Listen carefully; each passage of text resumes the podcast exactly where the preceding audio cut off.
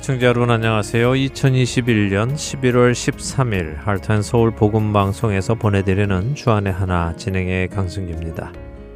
지난 한 주도 하나님께로 가는 단 하나의 길이신 예수 그리스도를 세상에 전하신 여러분 되셨으리라 믿습니다.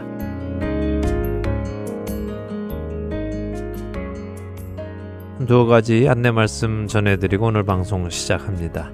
먼저는 이번 주에 CD를 집으로 배송 받으시는 애청자 여러분들께 간단한 설문지를 따로 보내드립니다. 청취자 여러분들에게 생명의 말씀을 끊이지 않고 보내드리기 위해 하는 설문조사인데요.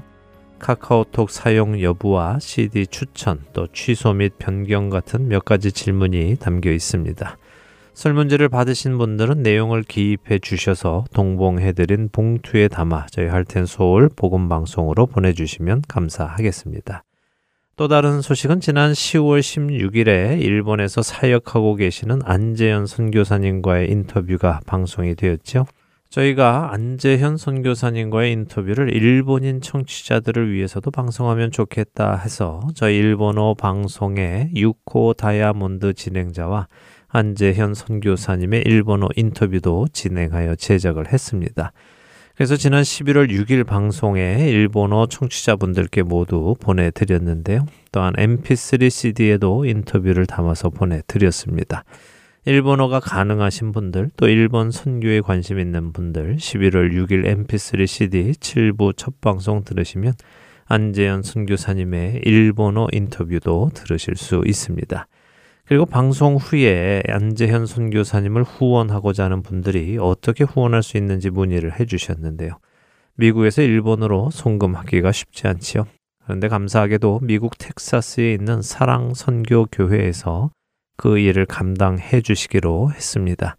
그래서 일본 선교센터 건립에 후원하고 싶으신 분들은 체크나 머니오더 페이투디 오더란에 사랑 미션 철치 영어로 사랑 S A R A N G Mission M I S S I O N Church C H U R C H 이렇게 쓰셔서요. 저희 할텐솔 복음 방송 주소로 보내 주시면 저희가 모아서 잘 전달해 드리겠습니다. 할텐솔이라고 쓰시면 안 되고요. 사랑 미션 철치라고 써서 보내 주시기를 부탁을 드립니다. 주님 오실 날이 하루하루 다가오는 이때 생명의 복음이 더 많은 곳에 퍼져 나가기를 소원합니다. 첫 찬양 들으신 후에 계속해서 말씀 나누겠습니다.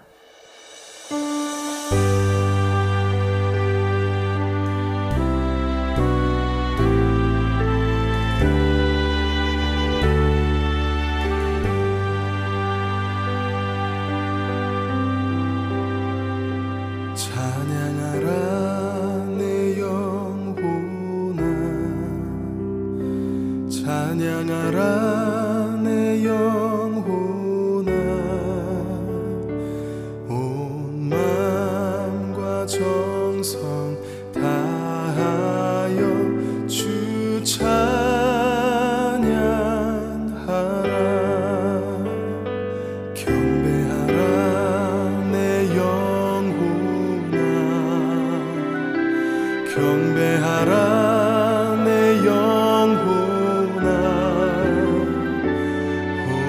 마음과 정성.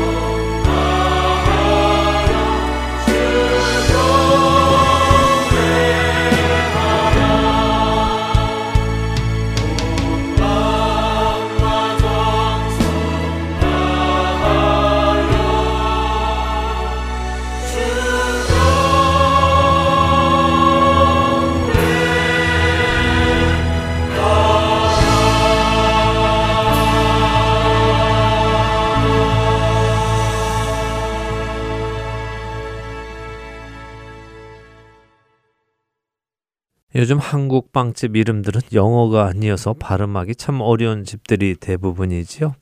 근데 제가 어렸을 때 빵집들은 대부분 뒤에 무슨 무슨 제과 혹은 무슨 무슨 당 이런 이름들이었습니다.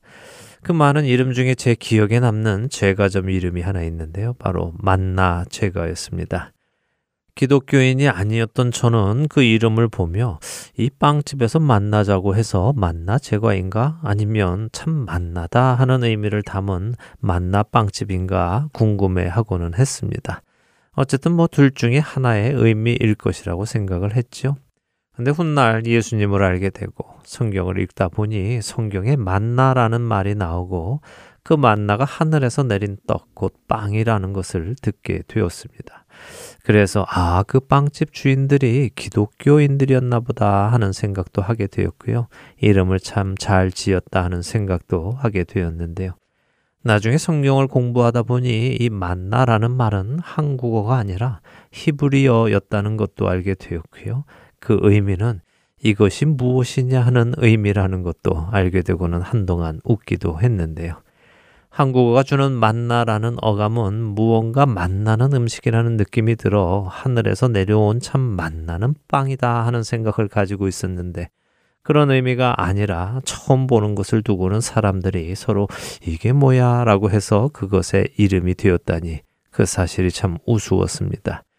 근데 그 후에 만나에 대해 더 공부를 하다 보니요. 만나가 우리가 생각하듯 그런 떡이나 과자가 아니었다는 사실도 알게 되었는데요. 사실 출애굽기 16장 31절은 만나의 맛이 꿀 섞은 과자 같다고 기록하고 있어서 저는 만나가 하늘에서 정말 하얀 과자 같은 것이 내려와 앉았다고 생각을 했습니다. 그래서 이스라엘 백성들은 아침마다 나가서 그 과자를 거두오다가 먹었다고 생각을 했지요. 그런데 성경을 자세히 보니 만나는 그런 과자나 떡이 아니었습니다.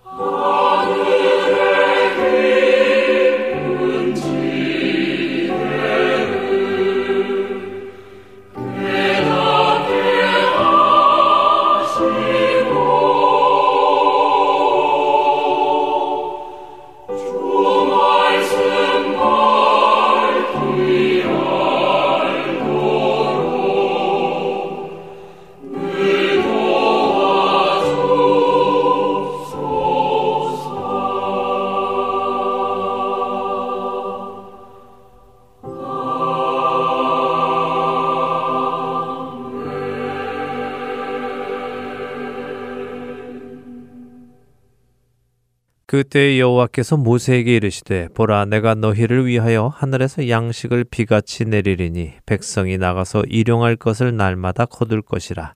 이같이 하여 그들이 내 율법을 준행하나 아니하나 내가 시험하리라.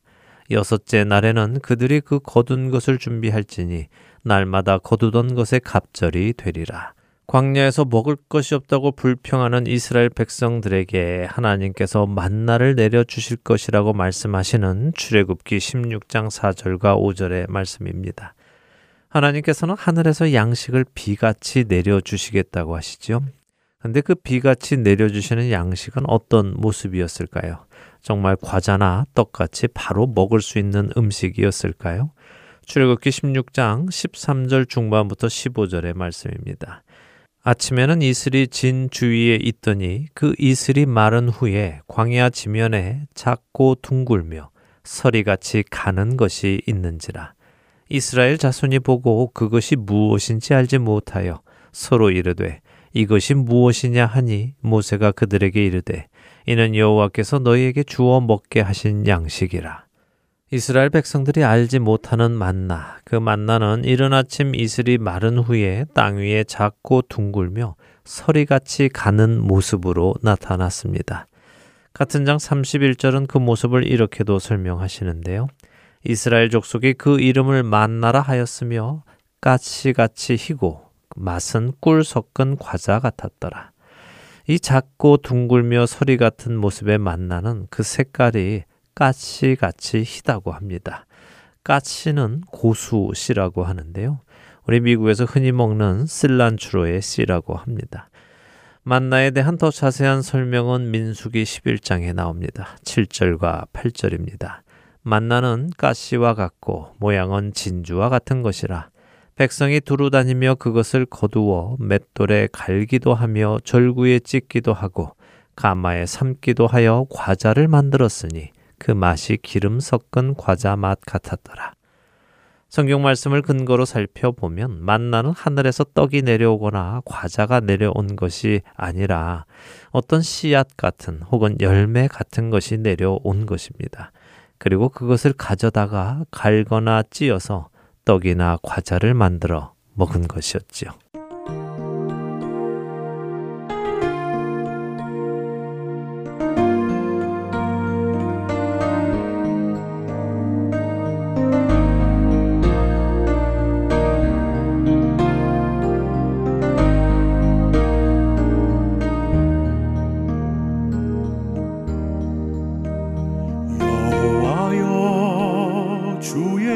말씀을 묵상함이 내 영혼에 심히 좋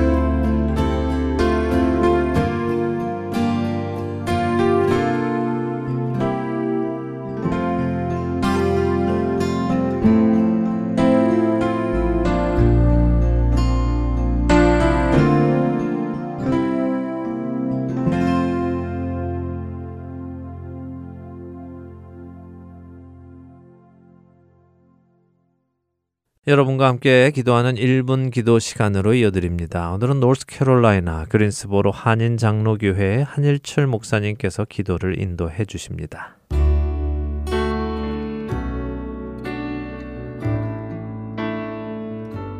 하트앤서울 복음방송 1분 기도 시간입니다. 저는 노스캐롤라이나 그린스보로 한인 장로교를 섬기고 있는 한일철 목사입니다. 11월 달을 맞이하여 오늘은 감사의 제목들을 찾기 원하는 기도를 함께 하려고 합니다. 수많은 사람들은 감사를 잃어버리고 살아가고 있습니다. 이것은 인간이 얼마나 불행하게 살고 있는지를 단적으로 잘 보여주고 있습니다.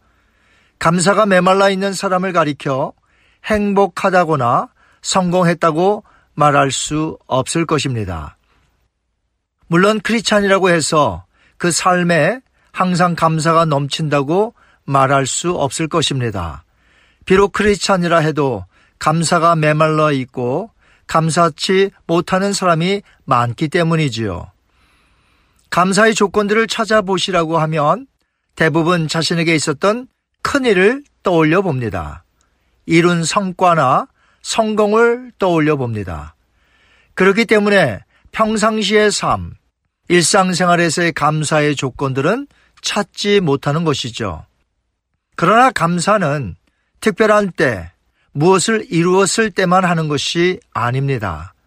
범사에 감사라고 했으니 범사 안에는 내가 형통치 못할 때에도 포함되고 내가 어려움에 봉착해 있을 때도 포함되고 심지어 나의 지극히 일상적인 평범한 생활도 포함이 됩니다. 감사의 달인 11월입니다. 우리가 11월에만 감사하는 것은 아니지만 감사의 달을 통해 그동안 잊고 살았던 감사를 다시 한번 상기하여 1년 12달 365일 매일 하나님께 감사하며 살았으면 합니다. 아직도 끝나지 않은 코비드 판데믹 상황에서 다시금 일상생활의 삶이 얼마나 축복이었는지 생각하여 날마다 감사하는 제목들을 찾아내어 하나님께 감사했으면 합니다. 이 시간 다 같이 기도하실 때에 우리 모두가 감사의 제목들을 많이 찾아내어 매일매일 하나님께 감사하며 살기를 위해 다 같이 기도하시겠습니다.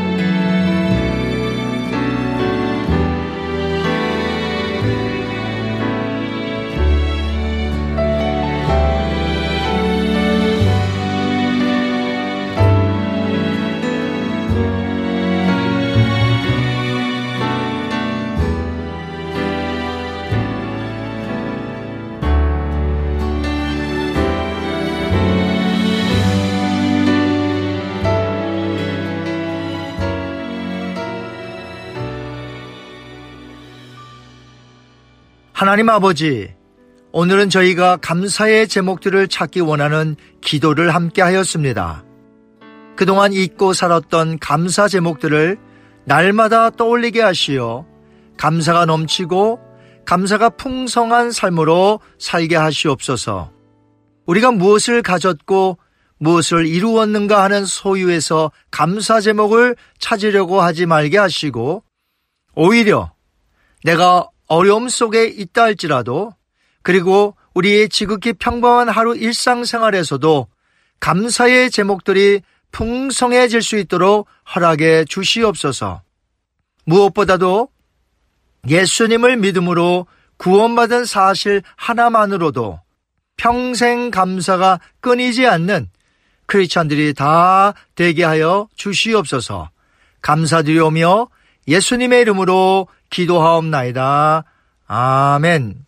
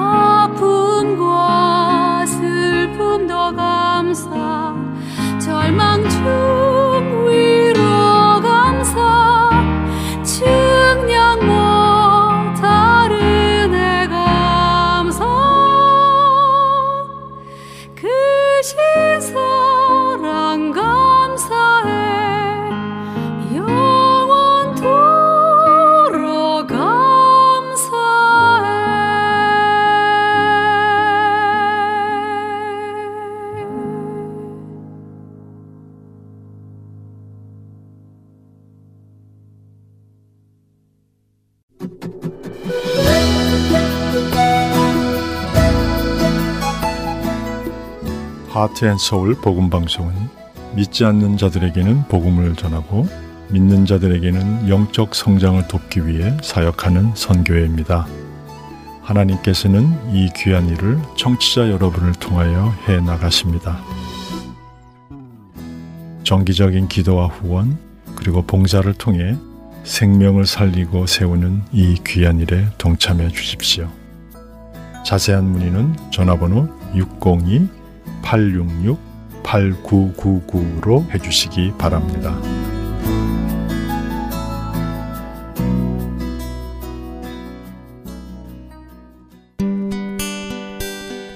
기쁜 소식 사랑으로 땅끝까지 전하는 아랜소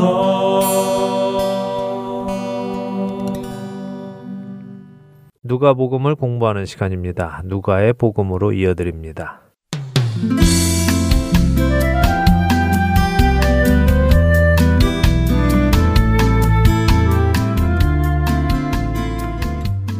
애청자 여러분 안녕하세요. 누가복음을 통해 예수님을 알아가는 누가의 복음 진행의 함유진입니다. 네, 여러분 안녕하세요. 강승규입니다. 이방인인 거라사인 중 많은 귀신이 들려 가족에게 또한 이웃에게 버림받고 살던 한 사람을 위해 예수님께서 찾아가셨고 그를 자유하게 해주셨어요. 어느 누구도 도와줄 수 없는 상황에 있었던 거라사 군대 귀신 들렸던 그 사람은 죄의 사슬에 묶여 있던 모든 죄인의 모습을 상징하기도 하지요. 사람들이 도와주려고 해도 도와줄 수 없던 그의 모습. 그는 그렇게 죽어가고 있었습니다. 그런 그를 예수님께서 자유하게 하셨지요. 귀신의 권세 아래에 놓여 있던 그 사람을 예수님께서 자유하게 하셨습니다. 예수님은 귀신과 싸울 필요도 없으셨습니다. 그저 귀신에게 명하시면 되었습니다. 그러게요. 예수님께서 명하시기도 전에 귀신들이 벌벌 떠는 것처럼 보였거든요. 네. 감히 예수님께 대항할 생각도 못하는 것 같았어요. 그렇죠. 지난 시간에도 말씀드렸지만 어둠의 세력은 하나님을 대항하여 싸울 능력이 없습니다. 네. 하나님의 권세에 불복종은 할 수 있지만 그렇다고 해서 하나님을 대항하여 싸울 수는 없습니다. 하나님께서 구원의 큰 그림을 이루시는 데 필요하기에 필요에 의해서 심판의 날까지 심판을 미루고 계실 뿐입니다. 요한계시록 20장을 보면요. 천하를 미혹하던 이 사탄 마귀가요. 하나님으로부터 오는 천사의 손에 잡혀서 무적행에 천년 동안 결박되는 모습도 나옵니다. 또 더 이후에는 불과 유황못에 던져지는 모습도 기록이 되어 있죠. 그런데 이 모든 일을 하나님이 직접 하시는 것도 아니고요. 예수님이 하시는 것도 아닙니다. 그분들이 직접 움직이셔야 잡을 수 있는 존재가 아니라는 것이죠. 그냥 하나님께로부터 오는 천사가 잡아도 잡히고 결박해도 결박당하는 존재가 사탄 마귀입니다. 그러니 이 사실을 깨닫는 우리는 어둠의 세력을 두려워할 필요가 없지요. 그렇네요. 우리 주님께서 못 지켜주실 이유가 없다는 것을 새롭게 깨닫게 되었습니다. 만물의 주인 되시는 예수님의 권세를 다시 생각하며 우리가 주님께만 모든 소망을 두고 살아갈 수 있다는 것을 다시 한번 다짐하게 됩니다. 자, 오늘 누가복음 속으로 또 들어가 보지요. 누가복음 8장 40절부터 42절 먼저 읽고 이야기 나누겠습니다. 네, 누가복음 8장 40절입니다. 예수께서 돌아오심에 무리가 환영하니 이는 다 기다렸음이러라. 이에 회당장인 야이로라 하는 사람이 와서 예수의 팔 아래에 엎드려 자기 집에 오시기를 간구하니 이는 자기에게 열두 살 된 외딸이 있어 죽어가미러라. 예수께서 가실 때에 무리가 밀려들더라. 네, 자, 이방인의 지역 거라사인들이 사는 가다라 지방에 예수님이 가신 동안에 갈릴리 가버나움의 유대인들은 예수님을 기다렸습니다. 왜 기다렸을까요? 예수님께 필요로 하는 것들이 있으니 그랬겠죠? 네, 그랬겠죠. 네. 예수님으로부터 도움이 필요한 자들이 질비했으니 예수님께서 오시기만을 기다렸을 것입니다. 근데 예수님이 오시니 예수님을 환영합니다. 이때 아주 긴박한 사람 하나가 나왔습니다. 회당장 야이로군요. 그렇죠. 회당장이라면 유대인들이 안식일에 모이는 그 회당을 의미합니다. 그러니까 어느 정도 지역에 인지도가 있는 사람이겠죠. 네. 사람들에게 권위가 있는 사람이고 존경받는 위치에 있는 사람입니다. 근데 그런 위치에 있는 사람이 예수님 앞에 와서 어떻게 합니까? 발 아래에 엎드려 자기 집에 오시기를 강구했다고 하시네요. 네. 그 전에 성경을 읽었을 때는 깨닫지 못했는데 지금 회당장이라는 위치가 지역에 존경받는 위치이고 권위 있는 위치라는 말씀을 듣고 보니까요. 그런 위치에 있는 사람이 예수님 발 앞에 엎드려 강구했다는 사실이 야이로라는 사람의 간절함이 묻어 있다는 것이 보이네요. 네, 사랑하는 어린 외동딸이 죽어가니 누구나 간절하겠지요. 네. 그러나 높은 지위와 존경받는 위치에 있는 사람들 은요, 종종 자신들의 위치에서 내려오는 것을 꺼려 하기도 합니다. 남의 눈치를 보고 사회적인 체면과 위신 때문에 누군가에게 아쉬운 소리를 못하기도 하지요. 그러나 여기 회당장 야이로는 그렇지 않았습니다. 자신의 위치나 명예에 연연하지 않고 예수님 발 앞에 엎드려 간구합니다.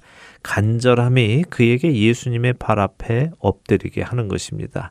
종종 드리는 말씀이지만 우리가 구원의 필요성을 느끼지 못하면 간절함이 없습니다. 네. 간절함이 없으면 예수님 앞에 엎드릴 수 없지요. 이런저런 여러 가지 일들이 우리로 예수님의 발 앞에 엎드리게 하는 것을 붙잡습니다. 부디 구원의 필요성을 깨닫는 우리 모두가 되기를 바랍니다. 네. 구원의 필요성이라면 내가 죄인인 것을 깨닫는 것이고, 죄라는 것이 어떤 행위가 아니라 내 마음에 하나님 두기를 기뻐하지 않는 것을 깨닫기에 그런 나를 용서해 주시기를 간절히 원하는 것을 말씀하시는 것이죠. 네, 맞습니다. 누가복음 7장에서 옥합을 깬 여인과 바리새인 시몬의 모습을 비교하며 보았죠. 네. 방송을 들으시는 모든 애청자님이 이 경험을 반드시 한 번 이상 하셨기를 바랍니다. 또 아직 못한 분은 반드시 경험하시기를 원합니다. 그래야 우리가 주님 앞에 엎드려서 겸손하게 그분의 구원의 은혜를 간구하게 되기 때문입니다.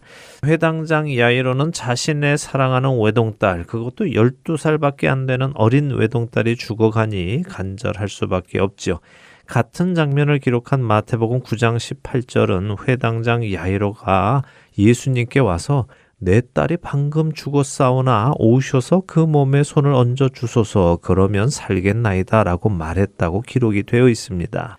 그런가요? 그렇다면 죽어가는 것이 아니라 이미 죽었다는 것이군요. 예, 그러나 또 같은 장면을 기록한 마가복음 5장 23절은 간곡히 구하여 이르되 내 어린 딸이 죽게 되었사오니 오셔서 그 위에 손을 얹으사 그로 구원을 받아 살게 하소서라고 말했다고 기록되어 있지요. 그렇다면 죽지는 않았고 죽어가고 있다는 말씀이 맞는 것이겠네요. 어떤 것이 맞을까요? 네, 뭐 학자들마다 의견이 조금씩 다르기는 한데요. 저는 네. 이렇게 이해합니다. 우리 한국말에서도 강조할 때, 야, 다 죽어간다. 아니야, 벌써 다 죽었어. 이런 표현을 쓰기도 하지요. 또 아직 죽지 않은 사람을 두고도 의사에게 살려주세요라고 말하기도 하지요. 네. 그만큼 이 회당장 야이로의 딸이 심하게 아픈 중에 있고 목숨이 달랑달랑하는 아주 위급한 상황, 숨이 막 넘어가는 그런 상황이라고 이해하면 될 것 같습니다. 그리고 그렇게 이해하는 것이 옳은 이유는 조금 후에 다시 말씀드리도록 하겠습니다. 네, 아직 죽지 않았지만 마치 죽은 것이나 다름없는 그런 상황이라는 말씀이군요. 네. 그렇다면 정말 한시가 급하겠네요. 야이로의 마음이 아주 바빴겠어요. 맞습니다. 바로 그 점을 우리가 보아야 하는 것입니다. 숨이 턱에 걸려 있는 12살짜리 외동딸, 그 숨이 깔딱깔딱 넘어가는 그 아이가 죽기 전에 빨리 가야 하는 그런 상황입니다. 네. 자, 그런 숨가쁜 상황인데 사람들이 예수님께로 막 몰려듭니다. 예수님이 필요한 것은 야이로뿐이 아니었으니 그렇겠지요. 네. 자, 이런 긴박한 상황임을 생각하며 다음 절을 읽어보지요. 43절에서 48절 읽고 이야기 나누겠습니다. 네, 누가복음 8장 43절부터 읽습니다. 이에 열두 해를 혈루증으로 앓는 중에 아무에게도 고침을 받지 못하던 여자가 예수의 뒤로 와서 그의 옷가에 손을 대니 혈루증이 즉시 그쳤더라. 예수께서 이르시되 내게 손을 댄 자가 누구냐 하시니 다 아니라 할 때에 베드로가 이르되 주여 무리가 밀려들어 미나이다. 예수께서 이르시되 내게 손을 댄 자가 있도다. 이는 내게서 능력이 나간 줄 알미로다 하신대. 여자가 스스로 숨기지 못할 줄 알고 떨며 나와 엎드리어 그 손댄 이유와 곧 나은 것을 모든 사람 앞에서 말하니 예수께서 이르시되 딸아 내 믿음이 너를 구원하였으니 평안히 가라 하시더라. 저런 한시가 급한 이 상황에 사람들이 몰려 빨리 갈 수도 없는데 그때 이 혈류병 여인이 나타나서 예수님의 옷을 만지는 일이 일어난 것이군요. 네, 그렇습니다. 회당장 야이로는 빨리 예수님이 자기 집으로 가주시기를 원했을 것입니다. 네. 그래서 예수님 앞에서 막 무리들을 해치며 예수님이 가실 길을 만들었겠지요. 네. 근데 그렇게 야이로의 뒤를 따라가시던 예수님이 갑자기 가던 길을 멈추시고는 말씀하십니다.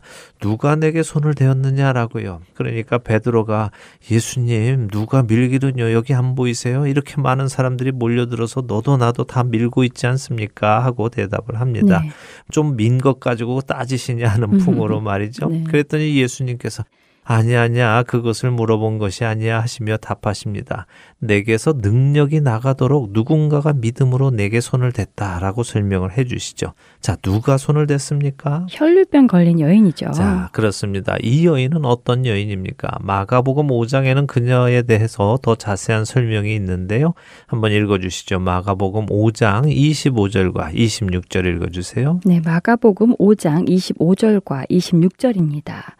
열두 해를 혈루증으로 알아온 한 여자가 있어 많은 의사에게 많은 괴로움을 받았고 가진 것도 다 허비하였으되 아무 효험이 없고 도리어 더 중하여졌던 차에 네.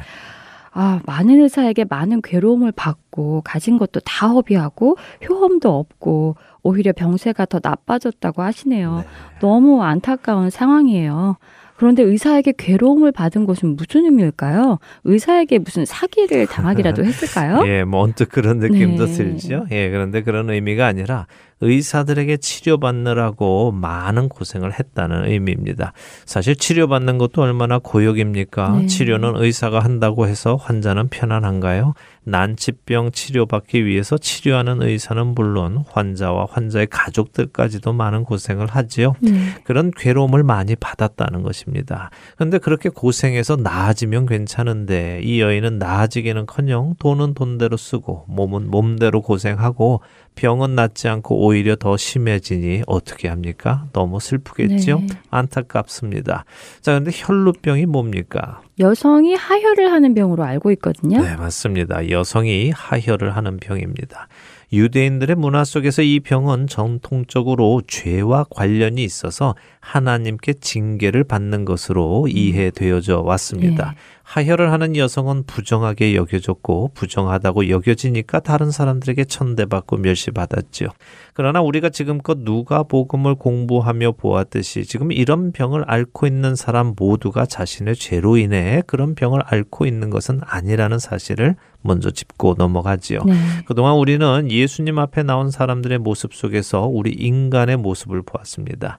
아픔을 느끼지 못하고 썩어 죽어가는 나병 환자에서 죄의 아픔을 느끼지 못하고 죽어가는 우리의 모습을 보았고 네. 몸이 자신이 원하는 대로 움직이지 않는 중풍 환자의 모습에서 선을 행하고 싶어도 마음대로 행할 수 없는 우리의 모습을 보았습니다. 또 바로 앞에서는 귀신의 세력에 눌려 가족과 이웃에게도 버림받고 아무런 소망 없이 스스로를 해치며 살아가던 거라사인의 모습에서 악의 세력, 사망의 세력 안에서 소망 없이 살아가던 우리의 모습을 보았죠. 지금 여기 이 여인에게서는 무엇을 봅니까? 피를 흘리며 부정한 모습으로 살아가며 나으려고 모든 것을 다 주어도 낫지 못하고 오히려 더 상황만 악화되는 혈루병 여인의 모습에서 그 무엇을 통해서도 스스로 정결하게 될 수 없는 우리의 모습, 더 깊은 어둠으로 들어갈 수밖에 없는 우리의 모습을 보게 되지요. 그렇네요. 복음서에 나오는 환자들 한명한 명이 우리의 영적인 모습을 보여주고 있네요. 그렇습니다. 그런데 이 여인은 참 놀라운 믿음을 가진 여인입니다. 우리가 나눈 대로 혈루병은 유대인들 사이에 부정한 병으로 알려져 있습니다. 그래서 깨끗한 사람이 부정한 이 사람을 만지면 자신도 부정해져서 제사를 드려 다시 깨끗해져야만 했습니다. 그 말은 이 여인은 지난 12년간 누구도 만질 수 없었던 상태에 있었다는 것이죠. 의사들도 그녀를 치료하고는 제사를 드려서 자신들을 깨끗하게 했어야만 했습니다. 어쨌든 이 여인은 누구도 만질 수 없습니다. 왜냐하면 부정한 자신이 다른 사람을 만지면 그 사람이 부정해지는 것을 알고 있기 때문입니다. 네, 그러면 그것을 알고 있는 그녀가 예수님을 만졌다는 것은 예수님은 자신이 만져도 부정해지는 분이 아니라 오히려 부정한 자신이 깨끗해질 것을 믿었다는 말이군요. 네. 정말 대단한 믿음인데요. 그렇습니다. 바로 그 믿음을 보여주는 것입니다. 네. 이스라엘의 지도자들은 예수님을 거부하고 죽이려 하지만 마음이 가난한 사람들은 예수님을 믿고 있음을 보여주십니다. 예수님은 그녀의 믿음을 사람들에게 알려주고 싶으셨습니다. 그래서 모든 것을 아시면서도 물으십니다. 누가 내 옷을 만졌느냐 하고 말입니다. 그랬더니 그녀가 두려워했습니다. 왜 그랬겠습니까? 부정한 자신이 예수님을 만졌으니 혹시라도 예수님을 부정하게 했다고 책망받을까 그랬지 않을까요? 바로 그 이유로 두려워하는 것입니다. 그런데 예수님은 그녀를 책망하지 않으십니다. 오히려 그녀를 칭찬하십니다. 네 믿음이 너를 구원하였으니 걱정 말고 두려워 말고 평안히 가라고 하십니다. 자, 여기서 구원이란 무엇을 의미할까요? 우리 성도들이 오해하고 있는 것 중에 하나가 구원이라는 단어에 대한 오해인데요. 한국 성도들은 구원이라는 말을 들으면 천국에 가는 것으로 자동적으로 생각을 합니다. 네. 그러나 성경에서 구원은 그 문맥에 따라 이해해야 합니다. 여기서 예수님이 그녀에게 하신 말씀이 내 믿음이 너를 천국에 가게 했다 하는 말씀입니까? 하긴 그렇네요.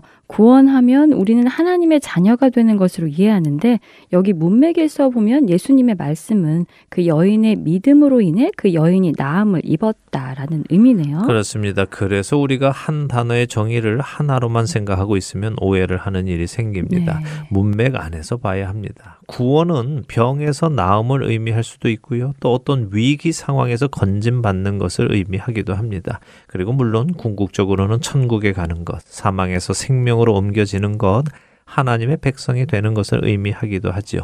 문맥 안에서 잘 이해하시기 바랍니다. 네. 자, 혈루병 여인은 이렇게 믿음을 통해 병 나음을 입었습니다. 기쁜 일입니다. 네. 그런데 속이 터지는 한 사람이 음. 있겠죠. 그렇죠. 혈루병 여인의 이야기에 빠져서 회당장 야이로의 이야기를 잠시 잊었네요. 야이로의 외동딸이 죽어가서 지금 빨리 예수님을 모시고 가서 고침을 받아야 하는데 혈루병 여인 때문에 시간이 많이 지체가 되었어요. 야이로 마음이 너무 조급할 것 같습니다. 네, 그랬겠죠. 자, 그럼 계속해서 야이로의 이야기를 보도록 하죠. 누가복음 8장 49절을 읽어 주시겠습니까? 네, 누가복음 49절 읽겠습니다. 아직 말씀하실 때 회당장의 집에서 사람이 와서 말하되 당신의 딸이 죽었나이다. 선생님을 더 괴롭게 하지 마소서 하거늘. 네. 아, 저런 어떡해요. 지체하다가 야이로의 딸이 죽었네요. 그러게 말입니다. 목숨이 음. 위태위태했었는데 그래서 야이로가 발을 동동 구르며 예수님을 기다렸고 네. 예수님이 배를 타고 가다라 지방에서 오시자마자 예수님 발 앞에 엎드려서 딸의 사정을 이야기하고 예수님을 모시고 사람들을 해치며 가고 있었는데 혈루병 여인이 나타나는 바람에 시간이 지체되었고 그 지체된 시간에 야이로의 딸이 죽은 것입니다. 네. 자, 이러한 정황을 보니 아까 마태복음에서 방금 죽었다는 것이 아니라 곧 죽을 것이라는 것을 강조한 것이라는 것을 이해하게 되죠. 그렇네요. 방금 죽은 게 아니라 방금이라도 죽을 것 같다는 말이었군요. 그리고 정말 그렇게 금방 죽었고요. 그렇습니다. 자, 야이로의 마음이 어땠을까요? 그의 마음속에 혈루병 여인에 대한 불평은 없었을까요? 하긴 아 그 여자가 중간에 시간을 끌지만 않았어도 우리 딸이 죽지 않았을 텐데 하는 생각이 들 수도 있었겠어요. 네, 우리 대부분의 사람이라면 할 수 있는 생각입니다. 아니 저 여자 왜 갑자기 나타나서 예수님을 붙잡는 거야? 더군다나 피 흘리는 부정한 혈루병을 앓는 주제에 아 예수님은 뭐하러 저런 부정한 여인과 이야기를 나누시느라 이 금쪽 같은 내 새끼를 죽게 내버려 두시는 거야 하는 네. 불평이 나올 수 있죠. 자 그런데 생각해 보시기 바랍니다. 그녀가 혈루병을 앓은 지가 얼마나 되었다고 합니까? 열두 해라고 하시죠. 네 맞습니다. 12년 동안을 앓았습니다. 그럼 야이로의 딸은 몇 살입니까? 12살이라고 되어 있죠. 어, 그러고 보니까 둘 다 12라는 숫자를 가지고 있네요. 이게 무슨 의미일까요? 유대인들에게 12라는 숫자가 큰 의미가 있잖아요. 네, 물론 유대인들에게 10이라는 숫자가 완전 수로 모두를 포함하는 수이기도 합니다. 그런데 그것보다 이것을 생각해 보죠. 혈루병 여인이 아프기 시작할 때 야이로의 딸이 태어났죠. 네. 야이로의 딸이 자라나는 동안 이 여인은 아파왔습니다. 네. 고통 속에서 시간을 보냈습니다. 야이로의 딸이 12년 동안 아픈 것은 아닙니다. 누가 더 힘든 시간을 보냈을까요? 혈류병 여인이네요. 그렇죠. 세상의 이치에서 보면요. 예수님은 혈루병 여인을 제쳐두고 야이로의 집으로 가는 것이 옳아 보입니다. 왜요? 야이로는 회당장입니다. 사회적 위치와 명예가 있는 사람이지요. 야이로에 따른 그런 사회적 위치와 명예가 있는 집안의 귀한 외동딸인 것입니다.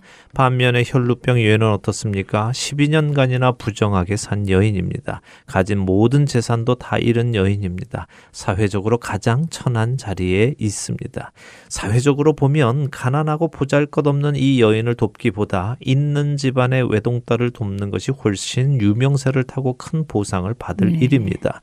그래서 세상에 속한 사람들은 실제로 그런 결 정들을 내리죠. 천하고 보잘 것 없는 사람을 무시하고 있는 자에게 잘 보이는 일이 있습니다. 그러나 예수님은 그렇지 않으십니다. 사회적으로 약하고 천한 그녀를 그냥 보내지 않으십니다. 그녀의 믿음을 보십니다. 그녀의 믿음에 응답하십니다. 그렇다고 야이로가 나쁜 사람은 아닙니다. 그도 믿음이 있었습니다. 그래서 예수님을 찾았죠. 네. 이두 사건에서 우리는 예수님의 성품, 곧 사람을 보이는 대로 판단하여 순서를 정하시는 것이 아니라 도움을 청하는 자들을 차별 없이 도우시는 예수님의 성품을 보게 네. 되는 것입니다. 내 문제는 중요하고 남의 문제는 중요하지 않은 것이 아닙니다. 야이로는 그것을 보았을 것입니다. 우리가 야이로가 불평을 했을 것이다라고 이야기했지만 네. 그것은 우리의 상상일 뿐입니다. 어쩌면 야이로는 지금 12년 된 혈루병 여인이 나음을 입는 것을 보며 예수님을 향한 믿음이 더욱 굳세어졌을 것입니다. 아, 12년 된 여인도 고쳐 주셨으니 12살짜리 내 딸도 고쳐 주시겠구나 하며 말입니다. 근데 소식이 왔습니다. 딸이 죽었으니 예수님을 굳이 모시고 오지 않아도 된다는 것입니다. 그의 믿음이 잠시 흔들리겠지요. 네. 딸이 다 죽어가도 그래도 살아있을 때 예수님이 가시면 가능할 것 같았는데 죽었다니 이제 다 끝난 것 아닌가 너무 늦은 것 아닌가 하는 생각으로 믿음이 잠시 흔들릴 수도 있습니다. 그런 그에게 예수님께서는 뭐라고 하실까요? 다음 시간에 보도록 하겠습니다. 아, 여기서 마치는 건가요? 시간이 너무 부족한 것이 아쉽네요. 계속 얘기 들었으면 좋겠는데. 오늘은 시간이 다 되었기에 여기에서 마치고요. 다음 시간에 야이로의 딸 이야기 계속해서 보도록 하겠습니다. 한 주간도 우리의 간절함에 응답하시는 주님을 붙들고 살아가시는 우리 모두가 되기를 바라며 저희는 여기에서 인사드리겠습니다. 다음 주에 뵙겠습니다. 안녕히 계십시오. 안녕히 계세요.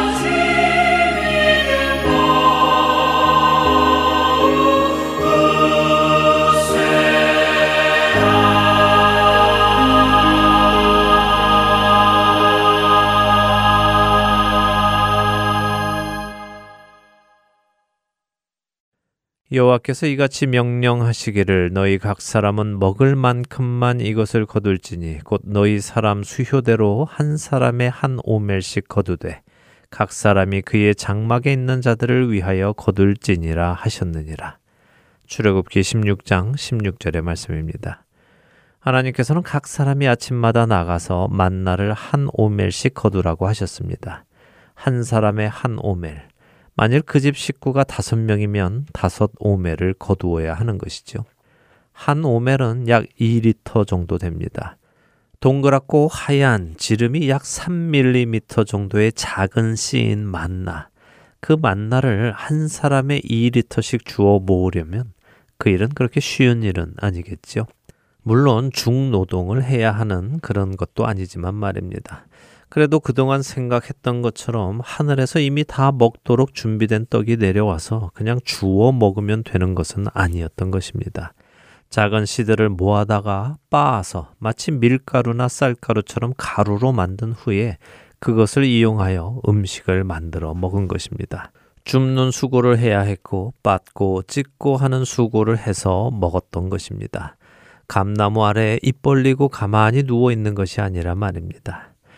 진실로 진실로 너희에게 이르노니 믿는 자는 영생을 가졌나니 내가 곧 생명의 떡이니라. 너희 조상들은 광야에서 만나를 먹었어도 죽었거니와 이는 하늘에서 내려오는 떡이니 사람으로 하여금 먹고 죽지 아니하게 하는 것이니라. 나는 하늘에서 내려온 살아있는 떡이니 사람이 이 떡을 먹으면 영생하리라.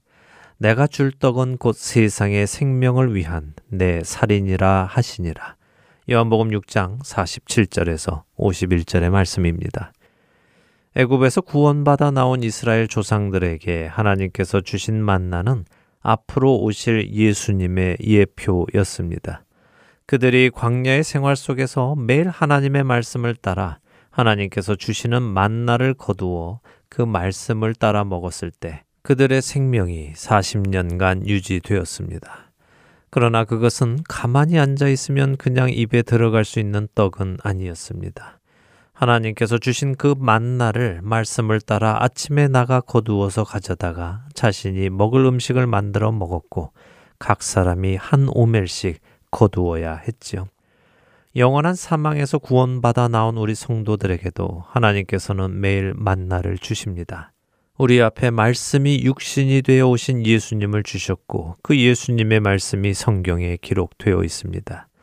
이 말씀은 우리가 가만히 있으면 다 요리가 되어 내 입에 들어오는 것이 아닙니다. 아침마다 그 말씀을 거두러 나가야 하고 각 사람의 분량대로 거두어야 합니다. 그리고 그 말씀을 각자가 먹어야 이 광야의 생활, 천국으로 가는 이 길에서 우리는 생명을 유지할 수 있는 것입니다.